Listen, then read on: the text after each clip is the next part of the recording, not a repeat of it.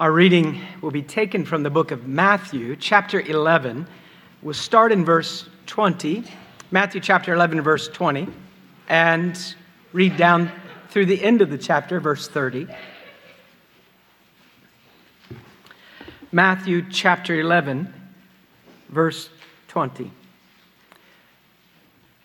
Then he, speaking of Christ, then he began to denounce the cities in which most of his miracles were done because they did not repent.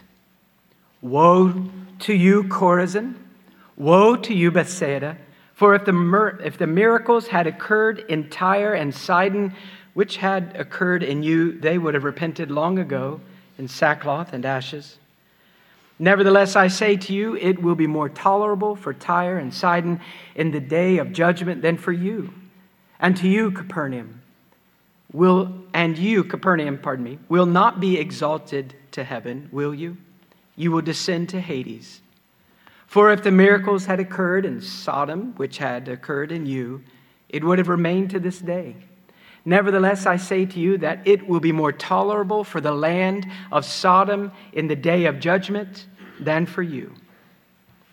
At that time, Jesus said, I praise you Father, Lord of heaven and earth, that you have hidden these things from the wise and intelligent and have revealed them to infants. Yes, Father, for this way was well pleasing in your sight. All things have been handed over to me by my Father. And no one knows the Father except the Son, nor does anyone know the Father. Uh, let me back up. Verse 27 again. All things have been handed over to me by my Father, and no one knows the Son except the Father, nor does anyone know the Father except the Son, and anyone to whom the Son wills to reveal him. Come to me, all who are weary and heavy laden, and I will give you rest. Take my yoke upon you and learn from me, for I am gentle and humble in heart, and you will find rest for your souls. For my yoke is easy and my burden is light. Let's pray. We come to you at this first Sabbath of the new year, God.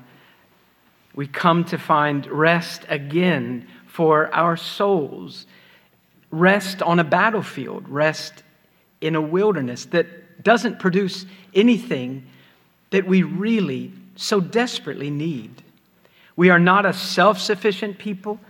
The, the turning of the new year has not seen this little church become such a strong and such a clever group of people that we can handle what comes next on our own. We are as needy today at the beginning of this year as we have ever been. So we turn our face toward you. God, it's you that we need. It's not simply a set of truths, and we appreciate the truths. We're thankful that you've explained things. You've laid them out in a way that we can understand. We thank you for giving us this book so that we can go back anytime over and over, and, and our eyes can roll over these astonishing words. God, we thank you for the gathering of believers and the spiritual family you've given us, but that's not enough. We thank you for true conversion, to be brought from death to life, raised from a spiritual grave, united to Him, to be washed and clothed, to be accepted, to know that our sins against you, which now, to your children, God, these are the worst, the most unbearable of things, and they are really forgiven. God, as beautiful as conversion is, the beginning of new life, it's not enough. It's not enough for us to look back in history and see how you've kept your word and to teach about it and talk about it. It's not enough to read the biographies of Christians for the last 2,000 years and to see how you've worked through common men and women, how you've changed the lives of young people. It is you, the I am, right now that we so desperately need. So we come to you, infinite and unchanging God. We come to you, the only faithful one, the self existing, who needs nothing outside of himself. You are all completeness. You are whole. You are self existing, self sufficient. And we come to you because you've commanded us. You've told us to come and to meet you at a throne of mercy and grace, so we come. Where else could we bear to see you? But we come hoping. You have been faithful. You have kept your word. And the turn of a new year on our calendar just reminds us that you are the unchanging and immutably perfect one. So we, with all of our ups and downs, rest our souls in you again. And we come again. And we take that yoke of Christ again. And we pray that you would teach us again. God, work in us. Show us who you are. And then so change us by the sight that tomorrow when we go to work, that today when we get in the car to go home, our lives would be a reflection, imperfect as they are, common, unimpressive, but God able to reflect you. Get great glory to your Son across this world, in every nation, in every house and home, in every church. God, we pray that Christ's name would be exalted, every other name cast down that he would receive the reward of his suffering. But start with us. We ask it in his name. Amen. Well, you know, if you've been here for some time, that we've been looking at how we are to follow the Lord Jesus Christ in that kind of relationship that the scripture describes as discipleship. It's an on the job mentoring it's a relationship with the all authoritative king who has stooped, not just to rescue you in the sense of, you know, uh, of conversion and guaranteeing the completion, but every moment of every day, he is rescuing. And we need a Christ like that. Anything less would not be enough for you or me. And we've looked at following the map that he followed, the moral commands, how he delighted to walk in sweet harmony with the Father in every aspect of life, wholeheartedly, putting his feet on the path of obedience. And the Ten Commandments, that summary of God's moral, unchanging description of what God loves and what God hates, what is right and wrong in any family, any culture, any decade or century. We've been looking at that, but we're taking a break from that. I want us to, at the beginning of the new year, look at a passage which I just read that I think has great significance to fuel 365 days of, of a cheerful consecration, of real expectation that puts you know, shoes on our feet and makes us get out of bed and say to God, God, I am listening. Your servant is listening. What do you have to say? And then to live it.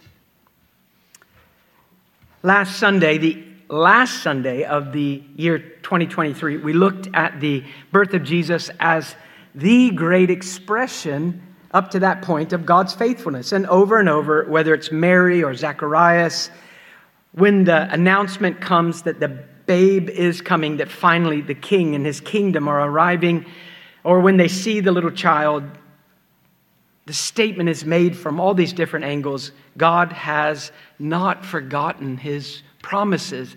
Even though 4,000 years came between the earliest ones and the completion of that promise, God had not forgotten them.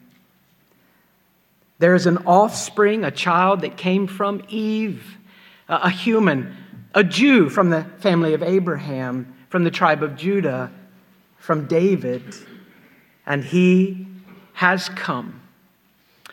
Last Sunday evening, we looked at what is a follow up to that, where the faithfulness of God does not guarantee that a life of faith is effortless.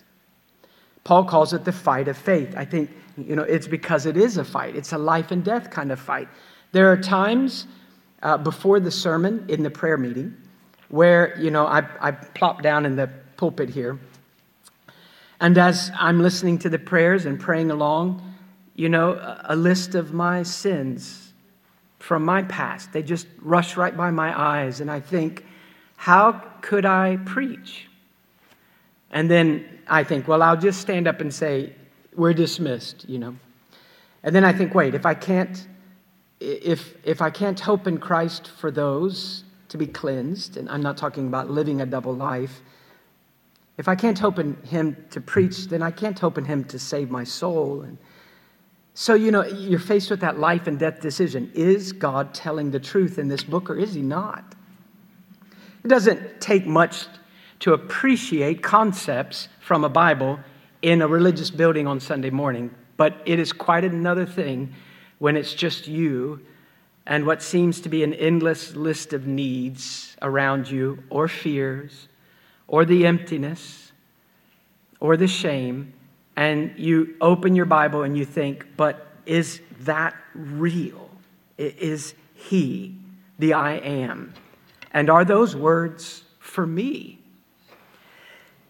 When despair creeps in or doubt, and we looked at John the Baptist asking, Are you the one?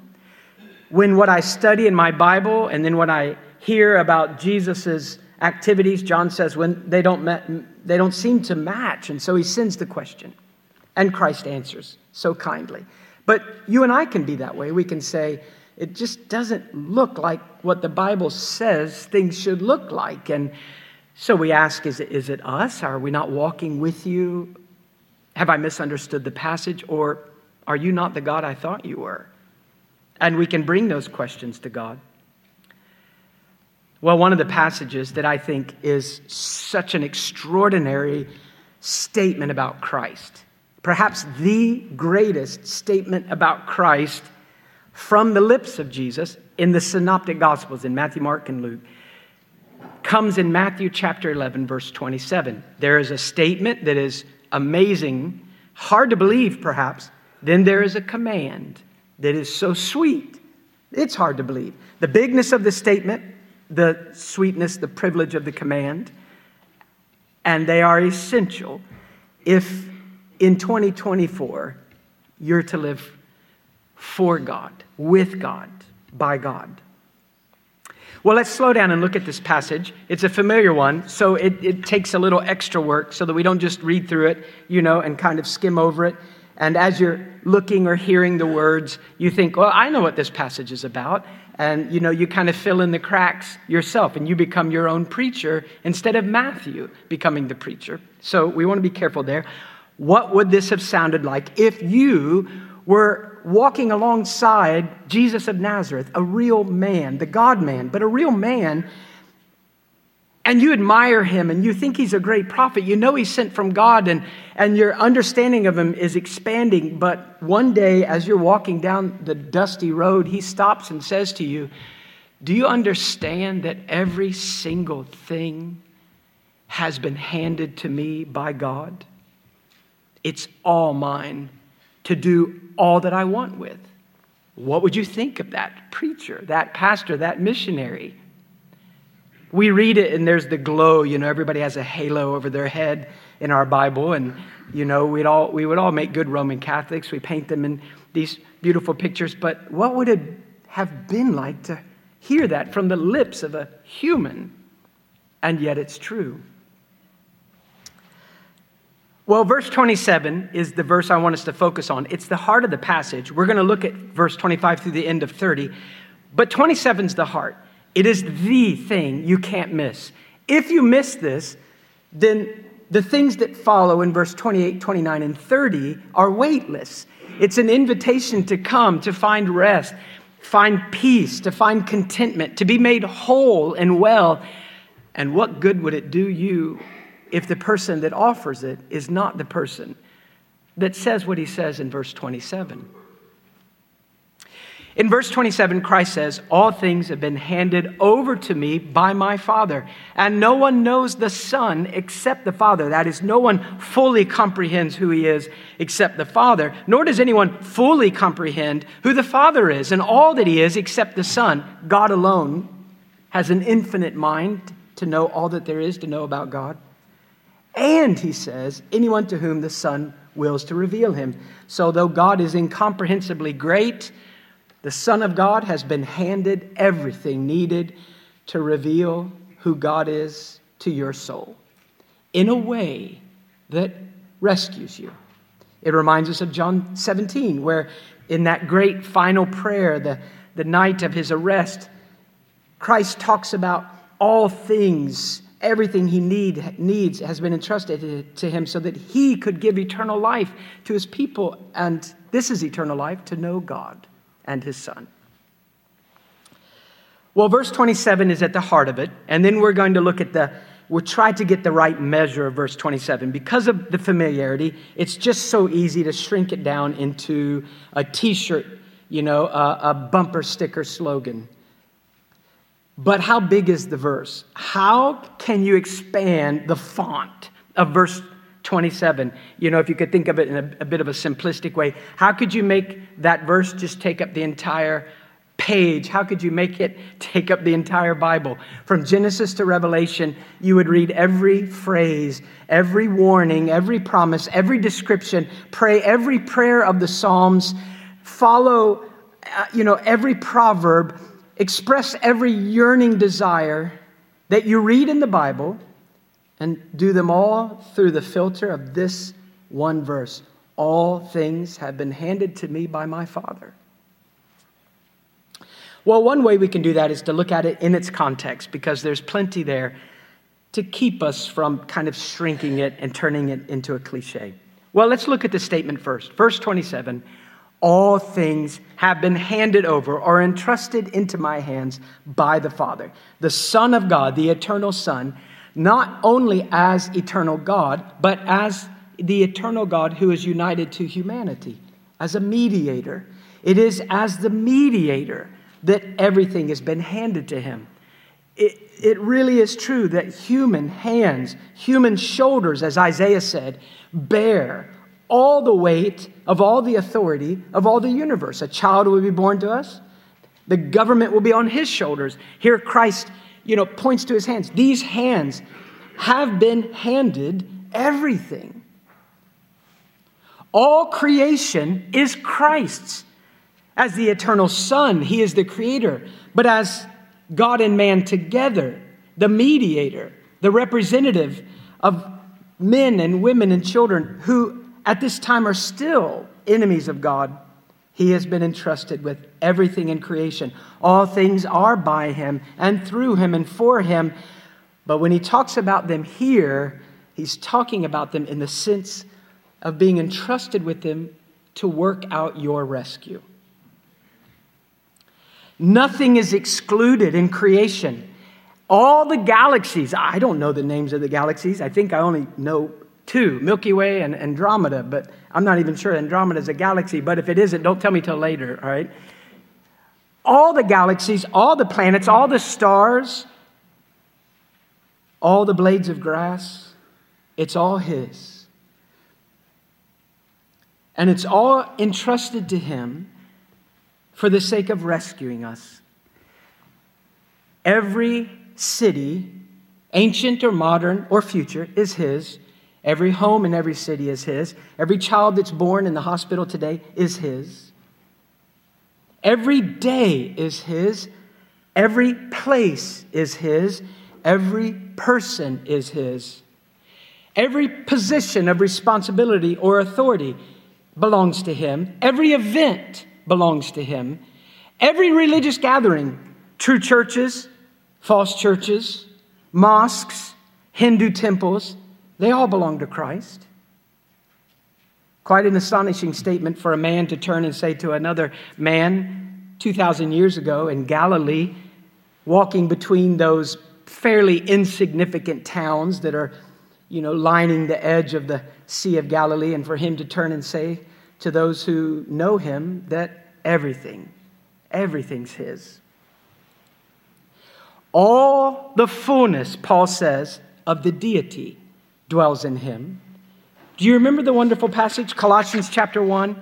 He is the image of the invisible God, the firstborn of all creation, for by Him all things were created, both in the heavens and on the earth, visible and invisible, whether thrones or dominions or rulers or authorities, they're all made by Him. All things have been created through Him and for Him.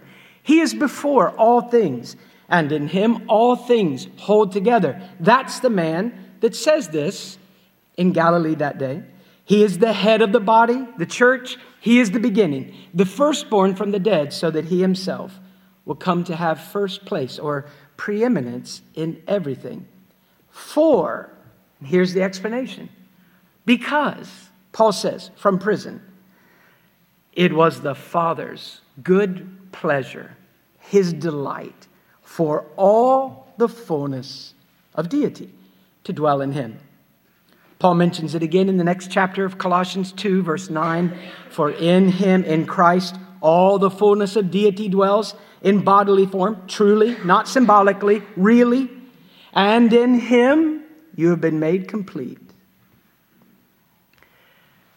Without verse 27, the command of verse 28 is worth nothing more than anyone else's command.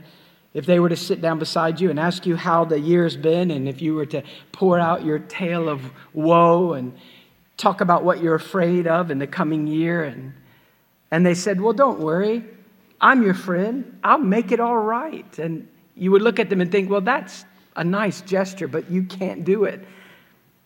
We need someone infinitely larger than ourselves who has the power and all the knowledge and all the wisdom to use that knowledge and all the right with that wisdom to use that knowledge with all the power at his disposal. That's who we need to say, Come to me. There is only one exception. All things doesn't include another person, that is God. In 1 Corinthians 15, Paul talks about the end, and he says in verse 24, Then comes the end when he, Christ, hands over the kingdom to the God and Father. When he has abolished all rule and all authority and, all, and power, for he must, Christ must reign until he has put all his enemies under his feet. The last enemy that will be abolished is death, for he has put all things in subjection under his feet. But when he says all things are put in subjection, it's evident that he is accepted, it's excluded, the one who puts all things in subjection to him. When all things are subjected to him, then the Son himself will also be subjected to the one who subjected all things to him, so that God may be all in all. It's wonderfully mysterious passage, but we're pretty clear on this. The Father has handed everything over to the Son, and Paul writes to the Corinthians and says, at the end, the Son, having used everything, will now turn and hand the completed, finished work that the Father entrusted to him he will hand it to the Father, and the Son will delight to, to step back and for the Father to receive all the praise as the architect of redemption. Not just the salvation of an individual sinner, not just the forgiveness of a, some sins, but the restoration of all creation from all the ruin of sin. Now, that's an amazing thing for Christ to say. But where do you get the measures for that? Look at the context. Well, the historical context. Actually, it's not in the book of Matthew. Turn back to Luke chapter 10. Luke chapter 10, verse 17 through verse 22. If you turn there, what Matthew has done, as he's done before, and we've noticed that in especially in chapter 10, where he combines all these, uh, all the miracles that Jesus has done. He throws them all together to make a point. It's not a chronological order, it's a theological order. There's a, there's a theological reason he's ordered it that way. In Luke chapter 10, we find out that Matthew has done the same thing with Matthew 11, verse 25, 26, and 27. Luke does not include 28, 29, and 30. God expects that we would read all the accounts of Christ's life and weave them together.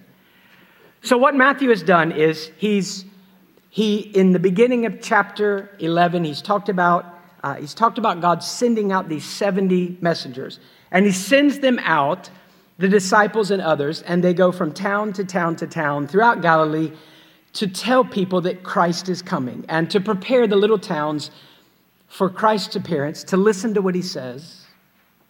So they're, they're forerunners, and they're going all around Galilee, and Jesus is following them. And now they all come back after their short mission and they give a report. And Matthew doesn't mention that they return and give a report right before verse 25, where he says, I praise you, Father, that you hide the hope, the gospel from the, from the grown ups, the adults, and you give them to the infants. So, what happens historically? Well, historically, Luke mentions it. Look at chapter 10 and verse 17. The 70, the 70 returned with joy, saying, Lord, even the demons are subject to us in your name. And he said to them, I was watching Satan fall from heaven like lightning. Behold, I have given you authority to tread on serpents and scorpions and over all the power of the enemy, and nothing will injure you. Nevertheless, do not rejoice in this that the spirits are subject to you, but rejoice that your names are recorded in heaven. At that very time, he, Christ, rejoiced greatly in the Holy Spirit and said, I praise you, O Father, Lord of heaven and earth, that you have hidden these things from the wise and the intelligent and have revealed them to infants. Yes, Father, for this way was well pleasing in your sight. All things have been handed over to me by my Father. And no one knows who the Son is except the Father, and who the Father is except the Son, and anyone to whom the Son wills to reveal him. Now, that's the historical context.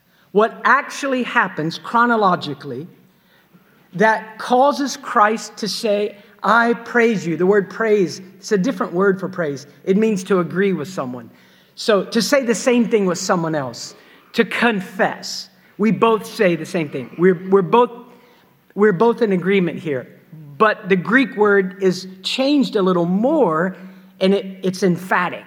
So it's saying, I wholeheartedly am in agreement with you, Father, that you have chosen this way to save people. The context is wonderful. Before Jesus says everything's been handed over to him, which explains why the disciples, when they went out and preached, had any power and any success, it's because all has been handed to the Son. Before he says that, the disciples go out and they find that as they go from town to town, the gospel is being listened to, people were being healed, demons cast out. It, it amazes them. And that's why Christ says, I praise you, Father. Now, what is he so what is what does he delight in? Well, he delights in the fact that it is the pleasure or the delight of the Father to hide the gospel, to blind the self-impressed and the self-sufficient and the self-righteous who feel that they've got life under control, like adults feel who feel that they can handle it, that maybe God could help occasionally, but oh, oh no, I, I don't need God right now. And so, in their indifference to the offer of the gospel, in their closing their eyes and plugging their ears, Jesus says the Father gives them the blindness they want, and the preaching of the gospel comes and they are unmoved. But those that feel that maybe God wouldn't really be interested in them, the infant like, the needy, the helpless, the ones that can't offer God anything, those The gospel is preached to, and God opens their ears and eyes, and they see it, they understand it, and they go to Christ. And if you've ever come to Christ, it's because you've been a spiritual infant, not because you've been a spiritual Hercules. It's because you've been a weakling and you've been confused and you've been ashamed and you didn't know anywhere else to turn but to the one who has been handed everything to save people like you. So that's the context. It's amazing that Christ delights in the delight of the Father. If you don't understand that, then you misunderstand what verse 25 is talking about in Matthew chapter 11. Because Matthew chapter 11 precedes it by saying, This town rejects Christ, this town rejected Christ.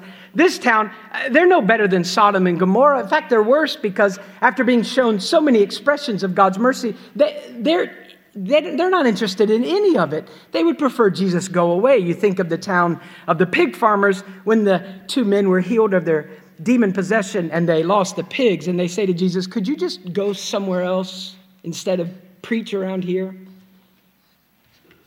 Why would verse 25 come after that? We'll talk about that in a minute.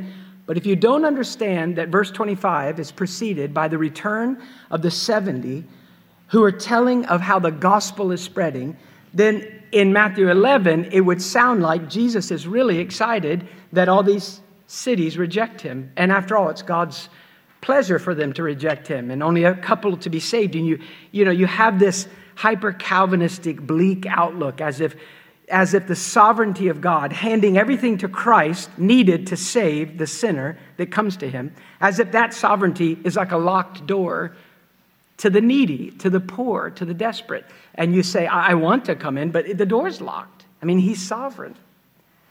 The point in verse 25 is that God delights in a unique way to save the most needy, the most uh, unworthy. And God also finds pleasure in a different way to blind the self impressed and self sufficient. There's a, a theologian named Herman Bavinck, all right? Herman Bavinck, Dutch theologian, I think, last century. He notes that if you search the scripture, Genesis to Revelation, you will find that both judgment and mercy, both of them are right. They're righteous, they're, they're fair, they're good. It is right for God to judge the sinner. And no sinner can say, I, I, I don't deserve judgment, I deserve mercy because you can't deserve mercy. But it is also right for God to give mercy because that's His pleasure. God doesn't have to show mercy, God does have to be just. Mercy is not required, justice is. It's essential. God must do what is right in every situation because that's who God is. It's not astonishing that those who reject the gospel are left in their darkness. What is astonishing is that those who don't deserve the gospel who are helpless and hopeless are given the gospel. But what Herman Bavinck points out, if you haven't noticed it before, is that while the Bible talks about God and His will, and His will over all things, and in that mysterious way, that will somehow includes, you know, all of creation and all the events that have happened, and even sin and redemption.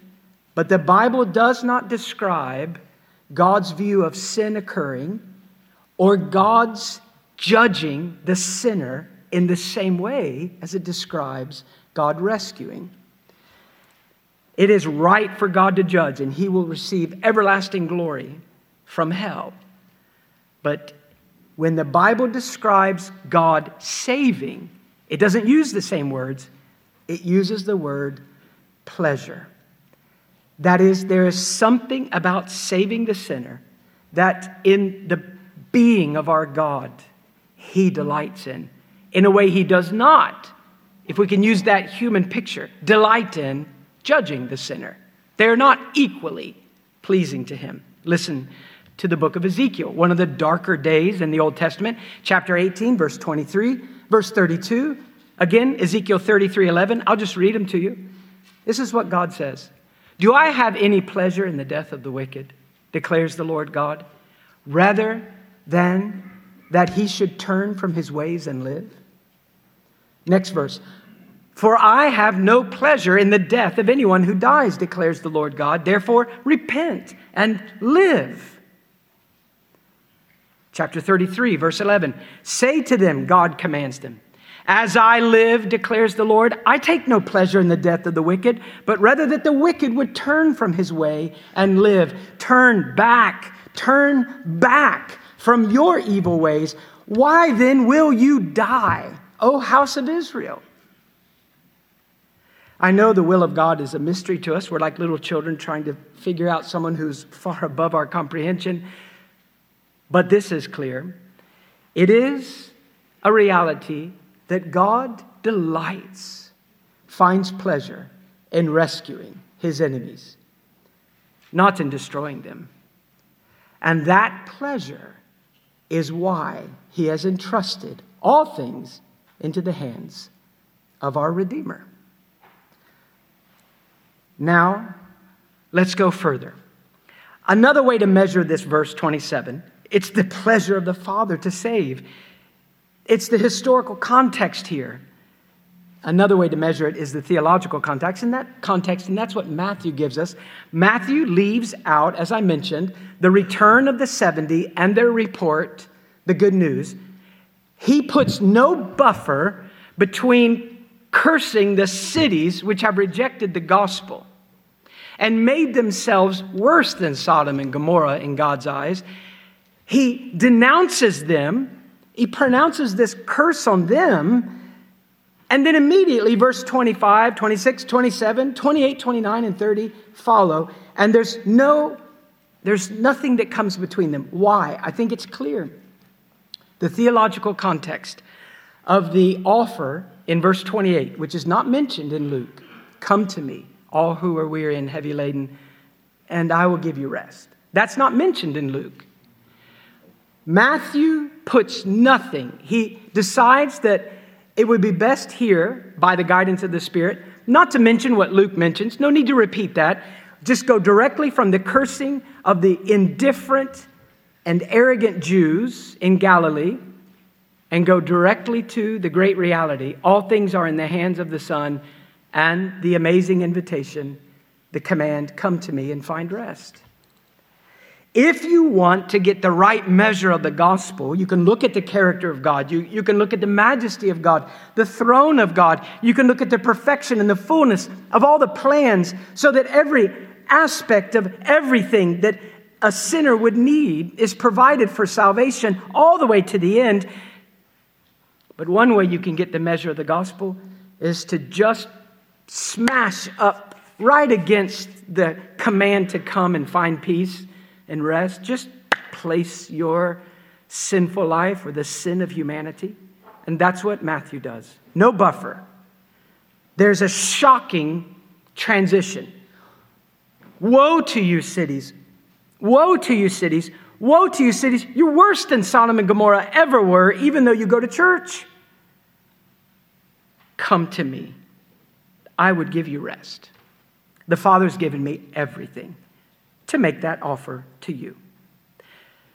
You cannot understand Matthew 11, verse 25 and 26, and his pleasure to hide or to reveal the gospel. You cannot understand that apart from the return of the disciples and the good news that God is saving people. And you cannot understand that apart from the invitation to come for everyone who is weary and heavy laden in verse 28. If you dissect verse 25 and 26 from that context, the theological and the historical context, then you are a sure sitting duck for a type of fatalism that says, well, God's just going to do what He's going to do. So faith and repentance and preaching and evangelism and prayer are really not necessary. Well, let's look at the command. That's the statement all things are His. The command, so simple come to me. Now, this is a command, and even though it's a sweet offer and it's an invitation, it is a royal invitation and it, it is an imperative. The Greek is clear. This is not just an invitation. If it were just an invitation, if Jesus sent out a statement and said, I am willing to save all the weary and heavy laden if they'll come to me, I'm just letting you know. I know that maybe you feel like you wouldn't be wanted, or maybe there's no place for you, but I'm telling you there is if you want to. And so it's, an, it's just a statement, it's an invitation. And if you turned away from the invitation and delayed and said, mm, let me think about it a little more, perhaps there might be some excuse. But because it's a command, it has to be responded to just like every other command in the Bible. And your moral inability and your struggle to believe and your, you know, I, I'm, I can't save myself. We can't do it on our own. God's got to do it. Faith and gift, faith and repentance are gifts from the Lord. They certainly are, but it's the same Lord that commands. So as the command goes out, what will you do with it? You must understand what he's requesting, what he's commanding or demanding, and you must do it wholeheartedly, immediately. No delay, no excuse. There are so many good sounding excuses, you know, in church. Well, you know, I, I know that um, God is sovereign, I'm not, or I know that God is all powerful, and I'm, I'm my, you know, my soul is weak I can't do it. I can't muster it up. I know you're supposed to feel sorry for sin. I know this, I know this. And it's we come back to God and we bring our our systematic theology book to explain to him why we intend to disobey him and not to come to him. Now, you must believe and repent, and you can't do that on your own, but he, I think he knows that before he commands it. So you can trust him to take care of that and He knows how deep the stain has gone, and He knows that you're not sorry enough for sin, and He knows that you don't understand enough. That, you know, I, I, I got to figure it out more. I, I don't understand how all these doctrines fit together. So what? Who better to teach you in 2024 than Jesus of Nazareth, who has been given everything so that He can save you? So you obey. When he commands, he describes who should come the weary and the heavy laden. That is a sweet command, but it is not to be mistaken. It is not saying being tired enough or burdened enough has earned you the right to come. That is describing the kind of person who is willing to come. It's one that feels weary and tired and heavy laden. If you think things are great, why would you go to Christ? And that, of course, is a description of the people that may feel like Christ wouldn't want them because they're so unimpressive. They have nothing to offer. And so the command is clear. If you are weary and heavy laden, you can come. I will give you rest. But it's not some kind of thing that you have to work up so that you have a right to come. What is the right that you have to go to Christ and say, I am one of those who need rest, or I am one of those that need saved. Well, the passage gives it to you. What is it? Do you see it? It is the command.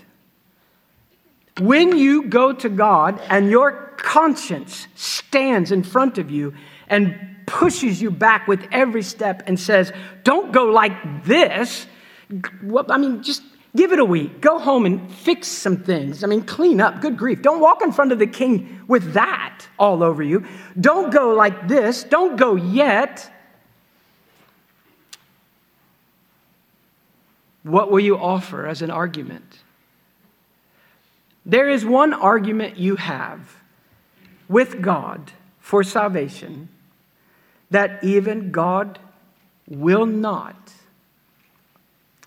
will not be able to resist, would not dare to turn you away. It is that you commanded me, so I'm coming.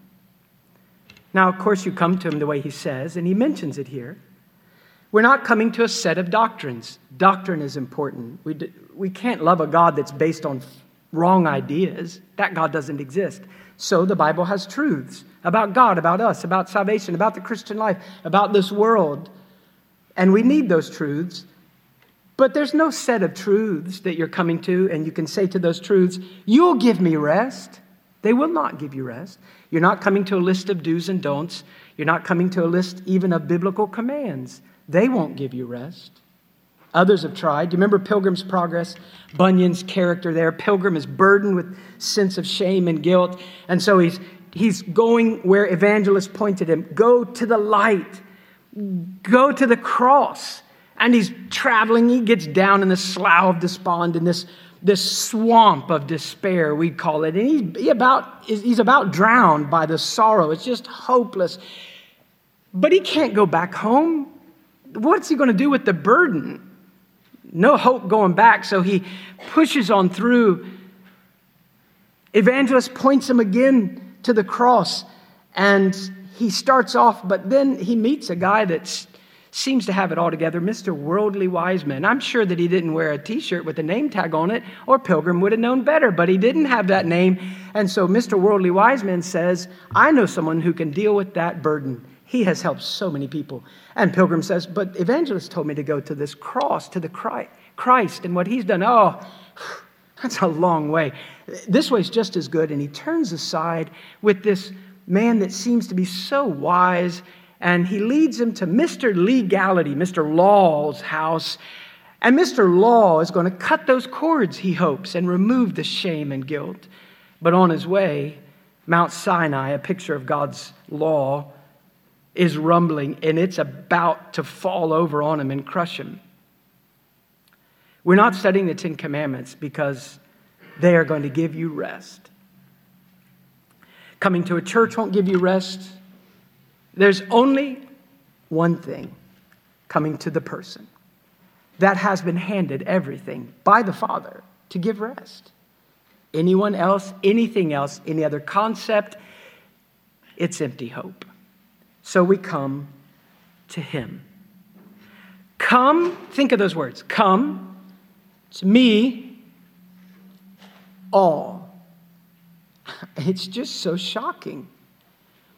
Isn't this following Matthew 11 with the cursed cities? What a contradiction from condemnation, you know, to, to the invitation of Christ, from curses to blessings from warnings to promises. Anyone in Chorazin, Bethsaida, Capernaum, who had just been denounced by Christ, if they would have humbled themselves and come and said, You're right, I'm coming to you, they would have been received, they would have been forgiven. Come to me, he commands the weary, the spiritually worn out, not just, I need to take a break and catch my breath. That's maybe where you're at. You say, Well, I know I need to do better. And you, you after the Sunday sermon, you know, you kind of lean over and you, let me catch my breath. I'll do better this year. You won't do better. But as long as you think you'll do better, you, you won't come to Christ. For those who are bone tired, you are so tired of trying to fix you. You are tired of being you. You are tired of the thoughts that keep invading your mind and the desires. You are tired of scrubbing and scrubbing the, the life, the memory, the choices, the words to try to remove the stain of sin. You are tired of the tyranny of being enslaved by a master who pays you with death every time you devote something more to him, you may come. You are burdened, whether it's guilt or whether it's with a new set of ideas that if you do these in the right way, you'll fix yourself. You are burdened. For the sin weary, hopeless, Come to Christ. He will give you rest. Now, in this command, in this invitation, there are actually there's three verbs here come, take, learn. And they have to go together. We don't get to pick and choose. We don't get to say, I'm all for that come to Jesus thing, but I'm not for the yoke. Take the yoke, I don't want that. Learn from me, I don't need that. If you think of Christianity as something that could exist in stages, so I can accept Jesus as, as a Savior, and then later I make him Lord. You know, we've all heard that kind of language. It's a very careless, very unbiblical view. Christ will not adjust himself to save you. So it's, it is as the one who's been handed the authority over everything that says, Come, I'll give you rest. And when you come to him, it's not just coming, which is faith it is taking a yoke. What is a yoke? We've talked about it before. Uh, it's fashioned out of wood, usually kind of a curved piece of wood that goes over a man's shoulders, and you know you'd have like a, a rope on each side, and you could carry things tied to each side. And so, balancing the weight, you could carry more. Or if you think about two animals yoked together, the older ox and the young calf, and they learn to pull together. The young one's not doing the work, but he's learning to get used to a yoke, learning to submit. In the first generation, uh, first century, sorry, of, of the, uh, in the first century, the Jews used that phrase yoke frequently. We don't. They do. They would talk about being yoked to the Ten Commandments, or yoked to the Torah, the teachings of God, the Bible, or yoked to the kingdom of God. Meaning, there is, for God's people, there is a connection with something that brings an obligation. You're not just freelance. You've joined or you've been brought into this, this relationship with the living God. And so there, there are obligations, they, they are laid on your shoulder. Now, when Christ says, Take my yoke on you, he's not saying, Be yoked to the kingdom, be yoked to the law, be yoked to the Old Testament. Though the kingdom, the law, and the Old Testament all have something to do with the Christian life, but come under my claims, my teaching. Embrace all that Christ says he is. And there is an obligation laid on our shoulders. We are attached to this king. We are yoked to him, and it is a light yoke. How? It doesn't sound very encouraging for someone to say, if you're tired of being a slave to that master, come to me. I'll make you my slave. And you think, well, what's the use of that? But the masters are so different that Christ can say his yoke or being under his authority, walking in harmony, walking alongside him, it is light. It is an easy yoke, and there is rest. Every believer understands what this means. When I come to Christ and I lay everything that I am before Him, and I plead His command for people like me to come, and I trust what He says, I gladly embrace the teachings and the authority of this Savior who is King. And when He washes me and saves me and changes me, when I realize that God was at work all the while bringing me to Himself, I get up and I want to walk right next to Him. I want to obey Him. And when the heart is right with the Christian, you don't even feel the yoke. It's what I want to do. I don't want to walk over there, back where I used to walk. I want to walk right by Him. The only time that the authority of Christ is a burden to a Christian is when we would prefer to go do what we want to do. We want to go back and play in the, in the sewage of sin again, and the yoke of Christ won't let you go. Take my yoke on you. Learn from me. The third verb. But God, I don't know. What would I do? What do I do? How am I going to what will my wife think? What will my kids think? What will my parents think? What will my classmates think? What will the people at work think if I start to follow you? How am I supposed to live the Christian life, you know, in that situation? Why are you so worried? He will teach you. Who is it that needs this? Well, those that have no rest. Poor people have no rest. They're always worried about how to provide, not just for themselves, but for the people they love. Hungry people have no rest. Thirsty people have no rest. Guilty people being always living in fear of being caught or exposed. Unsafe people in danger have no rest. Sick people, hurting people, they're not really at rest. People at war in strife, they're not at rest. Those who are confused and lost and can't find their way, they're not at rest. Those who are haunted by regrets are not at rest. And those who are impostors who pretend to be one thing, but they're always afraid that someone will find out they're not what they pretend to be, they're never at rest. The proud are never at rest. The greedy are never at rest. The list could go on. And coming to Christ, there is such a fullness in the one that God has handed everything over to that every need is met and there is rest. Not inactivity rest, because that's not the same. Have you ever gone to bed with your mind swirling with problems, you know, family, work, and you, you think, I'm just going to go to bed, I'm wore out. So you go to bed a little early because you don't want to think anymore, and you think, I'm just going to go to sleep and wake up tomorrow and talk to God about it tomorrow. And you lay down at, you know, whatever's early for you, and then your brain is still swirling and the problems are still bothering you, and you look at your clock again and again, and one, two, three, four hours go by, and you think, this is harder than being, a, being awake. You know, this is work. Being inactive is not rest. There is the kind of rest that God gives where things are so right that you are happy and content and you are ready to work. But work is what you want to do, it's something you enjoy. It's not slavery anymore. Real rest from Christ. Now, if we're still a little reticent, there is another thing that's said. He says, I am gentle and humble in heart. He is meek. The word means it's a person who has entrusted everything to God. And because he knows that the Father is controlling all things and owns everything that he has, even when all around him the world is raging, he does not get riled up. I don't mean unresponsive, like a dead fish, but I mean we don't get like the lost person, terrified, frantic.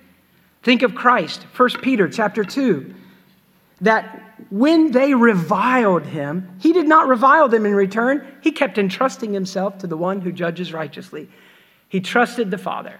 There was no need to get frantic like the lost people uh, do.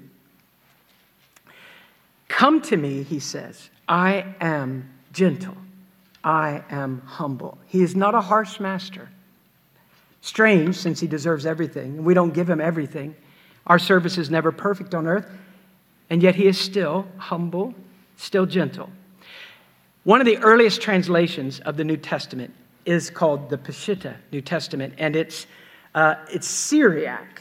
All right, I don't read Syriac. You know, it looks very much like Aramaic to me, kind of squiggles going this way. But in the early Syriac translation of this verse, this is how it's translated. Not, come unto me, all who are weary and heavy laden, I will give you rest. But it says, uh, or I am gentle and humble in heart, and you'll find rest for your souls. Verse 30, it says this Come unto me. Then he says, I am restful, not gentle. I am restful, and I give rest. There is something that Christ gives that no one else does a contentment, wholeness, completeness.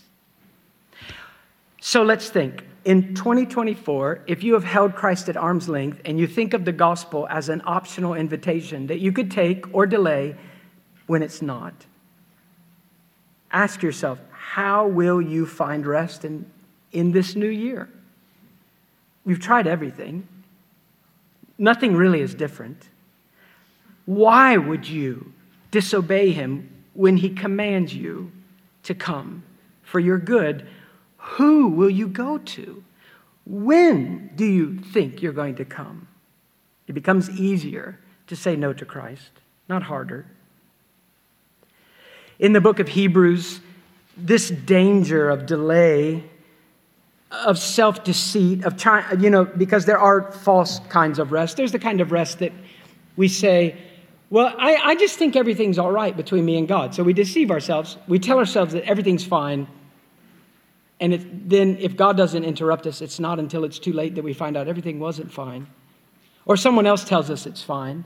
But that's not the false, that, that false rest. That's not what Christ is talking about. Why would you delay? Hebrews chapter 3 says this Today, if you hear his voice, Do not harden your hearts as when they provoked me, as in the day of trial in the wilderness, when the Jews wouldn't enter the promised land because they didn't trust God. Where your fathers tried me and tested me and saw my works for 40 years. Therefore, I was angry with this generation, and I said, They will always go astray in their heart. And they did not know my ways. As I swore in my wrath, they will not enter my rest. And the writer of Hebrews takes those Old Testament quotes and does a terrifying thing. He says, While there is still an opportunity to enter into the rest that Christ gives, while the gospel is still being preached, don't do what they did. Do not delay and harden and provoke and find that you never find rest. But for the Christian, every single day could start with this passage Oh God, it's your pleasure that is behind Jesus of Nazareth, my elder brother, having everything in his hands. And it is there to save. So when I wake up today, how different it is to wake up belonging to the one in whose hands everything's been entrusted. May God help us not to harden the heart, not to delay, not to excuse it, but to obey the sweetest command and come and take and learn. Well, I'll close with the doxology that Paul gives us at the end of Romans, and we then just sit for a quiet moment, and then we're dismissed. Romans 16, Paul says, Now to him who is able to establish you according to my gospel and the preaching of Jesus Christ, to the only wise God, through Jesus Christ, be the glory forever. Amen.